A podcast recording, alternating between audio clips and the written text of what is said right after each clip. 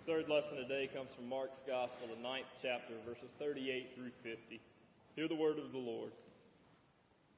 John said to him, Teacher, we saw someone casting out demons in your name, and we tried to stop him because he was not following us. But Jesus said, Do not stop him, for no one who does a mighty work in my name will be able soon afterward to speak evil of me. For the one who is not against us is for us. For truly I say to you, whoever gives you a cup of water to drink because you belong to Christ will by no means lose his reward. Whoever causes one of these little ones to believe in me, who believes in me to sin, it would be better for him if a great millstone were hung around his neck and he were thrown into the sea. And if your hand causes you to sin, cut it off. It's better for you to enter into life crippled than with two hands and go to hell, to the unquenchable fire. And if your foot causes you to sin, cut it off. It's better for you to enter into life lame than with two feet to be thrown into hell. And if your eye causes you to sin, tear it out. It is better for you to enter into the kingdom of God with one eye than with two eyes to be thrown into hell, where the worm does not die and the fire is not quenched. For everyone will be salted with fire. Salt is good, but if the salt has lost its saltiness, how will you make it salty again? Have salt in yourselves, and be at peace with one another. This is the word of the Lord. Several years ago, I had the pleasure of participating in a Salkehatchie camp as one of the adult advisors. If you're not familiar with Salkehatchie, it's a week long work camp, and it's turned into a bunch of week long work camps all throughout South Carolina. And the original intent was to get some of these teenagers to start seeing the other side of the tracks, if you want to call it that way, to get them to, to realize that not everyone has as nice a house as everyone else. Not everyone has the perfect cookie cutter family or the perfect cookie cutter house. And to be able to get them engaged in ministry with these people, engaging in relationships with these homeowners who need to have home repairs done but can't afford it. Well, this Salkehatchie camp that I was working at, it was about 100 degrees every single day that week that I was working. And it was one of those projects where we thought we were going to be repairing the floors in this home. When we went around on the very first day when we were meeting the homeowners and, and taking a look at these houses to see the scope of the work, one of the children from the that belonged to the homeowner came walking out of his bedroom and fell through the floor. And he was standing waist high and waist down was under the house. And we saw then that we might have a bigger job than we probably could handle in one week. Well, it turns out that when we started repairing that rotten floor, we tore it out. And it was in a front bedroom on the corner of the house. Well, when we pulled that floor out, the front wall of the house fell in the front yard, and the side wall of the house fell in the side yard. And then we realized that we definitely had a project that was much larger than we could do in one week all of a sudden, we went from being a group of Christians who were going to be helping other people and doing work to glorify God to being in a situation where God was going to be doing what God does in order to have us try to glorify God in spite of whatever it was that we were going to actually end up doing. But somewhere in the midst of that week, when we were working on this lady's house, I noticed an interesting thing that was happening with the adults who were the advisors for the teenagers. See, without having to even talk to any of these adults, I could look at them and I could see the way that they were responding to the way the other adults were doing their work and figure out exactly what their area of expertise was, even if they weren't working on that particular area. Because if you had somebody who was a plumber by trade watching somebody doing plumbing who maybe could get the job done but didn't really know what they were doing to a professional standard, that plumber, as the week went on and the time became less to get this huge job done, would start making comments that were just a little less than Christian. And the longer the week went, and the less time we had to get the scope of the job finished, the more of these comments I heard. But the interesting thing is, by the end of the week, even if the individual projects were not done exactly the way that someone else would have done who was a professional in that particular area, that house was so much better than it was when we got there that week before. And the lady whose home had been repaired she was just as happy as she could be that people took time out of their busy schedules to come spend a week working alongside of her, talking with her, getting to know about her, caring about her, developing those relationships, and even helping to rebuild her home. Even though those teens didn't really have a real good handle on what they were doing, many of them had never done any home repairs before, many of them had never seen any home repairs done before, they were doing a pretty good job with what it was that they were doing. And they didn't argue. They weren't going around to one another and saying, I wouldn't have done that that way. Or, you sure you want to do it that way? Or any of these sorts of things.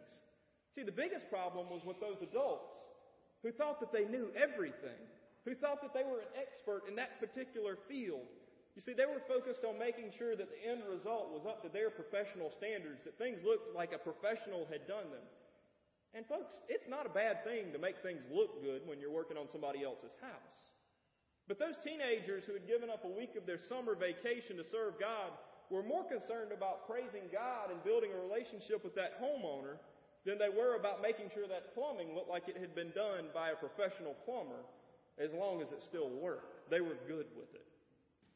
And I think what I saw happening that week is exactly what all of us see going on in this gospel reading from Mark today. John came up to Jesus and he started telling him, Hey, Jesus, there's this guy that's going around town and he's casting out demons and he's doing it in your name. But he's not following us. He can't possibly be doing things the right way.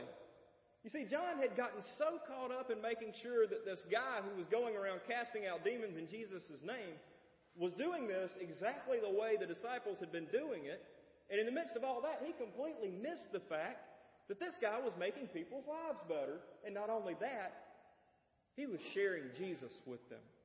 He was sharing with them life and hope and a dignity that they hadn't had in who knows how long.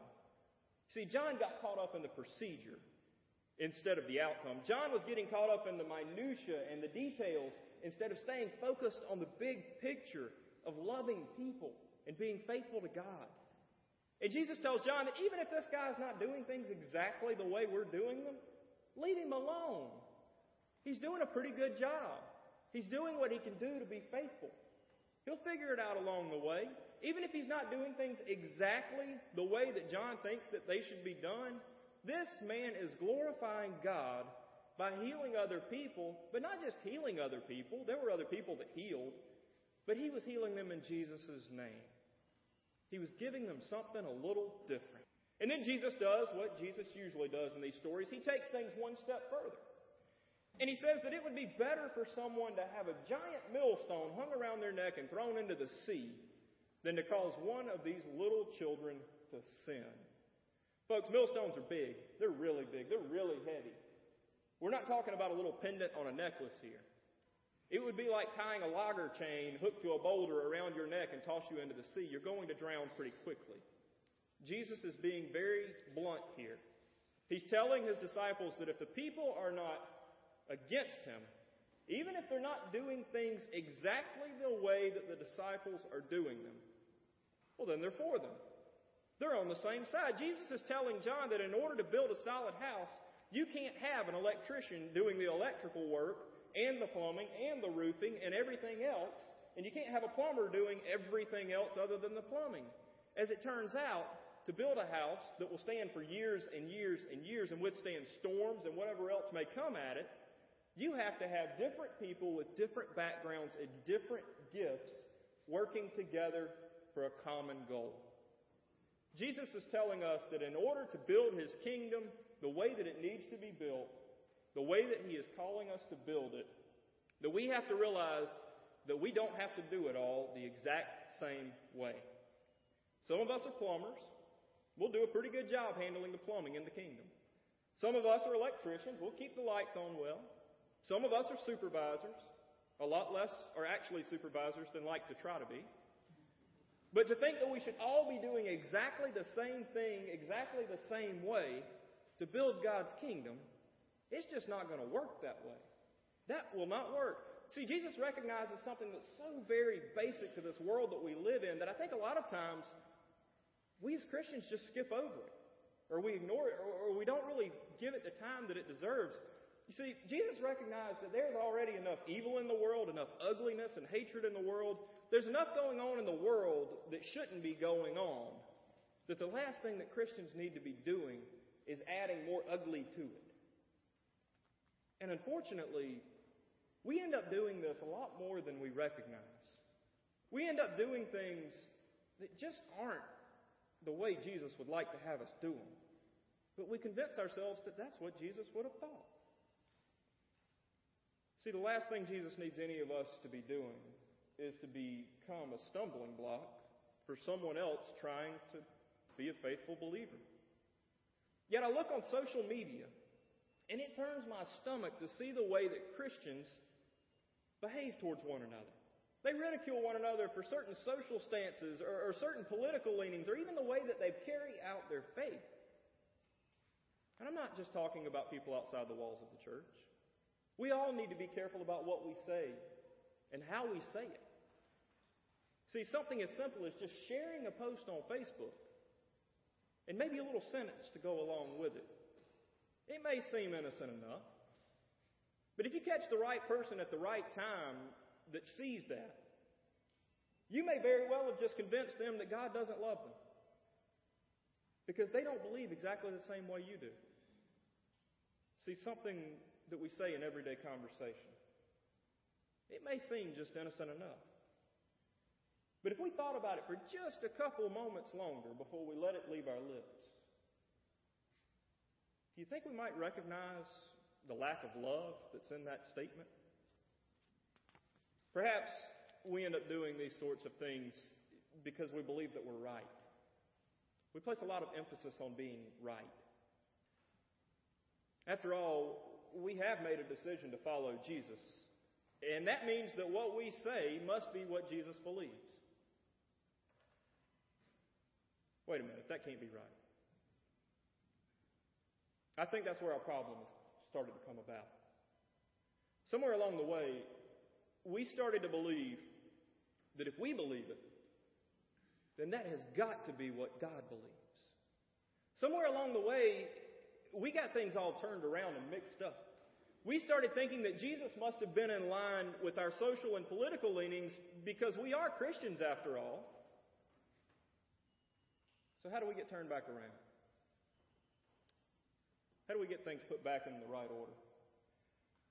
How do we get turned back towards Jesus so that we end up following Him instead of dragging Him wherever we need Him to do some work for us? Sometimes businesses, they'll call in consultants.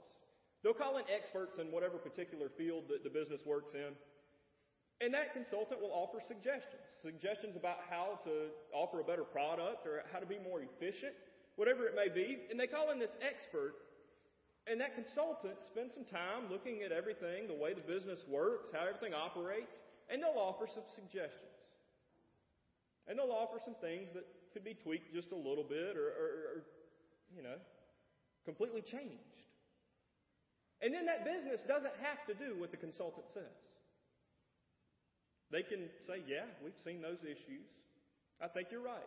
Or, they can just tweak what the consultant says just a little bit and make it work. Or they can completely ignore what the consultant has to say. And that's okay because this is considered a healthy business practice to bring in someone who's an expert in the field into this closed system and the consultant's removed enough from the situation that he's able to make relevant observations and suggestions that aren't hindered by any history of being connected to this business.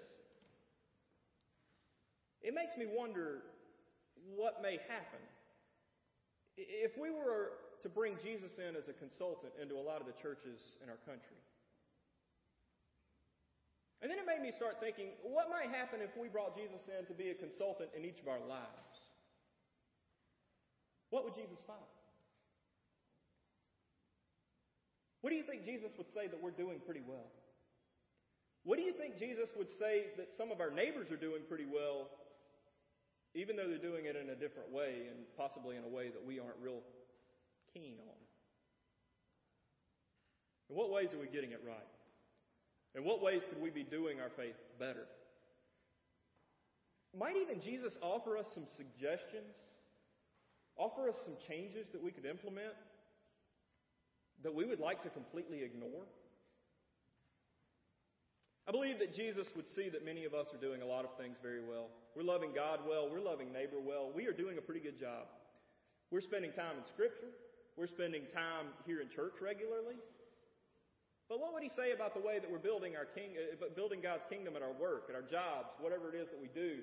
What would he say about the way that we're building relationships with our coworkers? What sort of critiques might Jesus give regarding the way that we feel about people of other faiths? Or, or what might he say about the way that we feel about people of other nationalities? If Jesus were to look through your social media accounts, what might he discover about the way that you feel towards his brothers and sisters? Your brothers and sisters. If Jesus were to take a look in your household, whatever that may end up looking like, the way that you interact with your spouse, your children, whomever it is that you live with, or even your friendships, what possible suggestions might he offer? What do you think he would think about the fact that you may sit countless hours in a room with a loved one and never say a word because you're more focused on the TV or your phone or the job that you left an hour or two before? Do you think that Jesus might offer some suggestions uh, about the way that we should reprioritize some of our interests or our finances that He's given us and trusted us with? Might Jesus remind you of the importance of saying, I love you to your loved ones every chance you get? You see, all of these things are incredibly important. Each and every one of them. They end up impacting the way that Christianity is perceived throughout the world. And that's a huge deal. If we could do each of these things just a little bit better, even if it requires implementing some things that we really would rather not implement, we might find that we aren't accidentally spreading so much nastiness in Jesus' name. What we may find is that by heeding the words of our Lord and Savior Jesus Christ, we may find that it'll end up growing our relationship with God. And who knows, it may end up growing our relationships with one another. But there's another thing that it could end up doing. It could end up leading other people into a relationship with Jesus Christ that they had never known. It could cause them to believe that a relationship with God can be more life giving than life taking. I think it's time we examine who we are. I think it's time that we examine whose we are. And I think by looking at this passage from Mark's gospel today, it's a good time for us to start examining where the rough spots are in our faith and taking some steps to smooth them out. But here's the good news. Even if we don't have it perfectly right right now, we're all in here trying to work on it together right now. We're not doing this alone. We're a community of believers, however different we may be. And we love one another. We've committed to following Jesus, and we've committed to building God's kingdom here and now. And that's going to require a bunch of different people with a bunch of different skills and a bunch of different backgrounds. Thank God we're not all the same. Thank God that He created each of you to be who you are and to love Him in your way. That's the good news.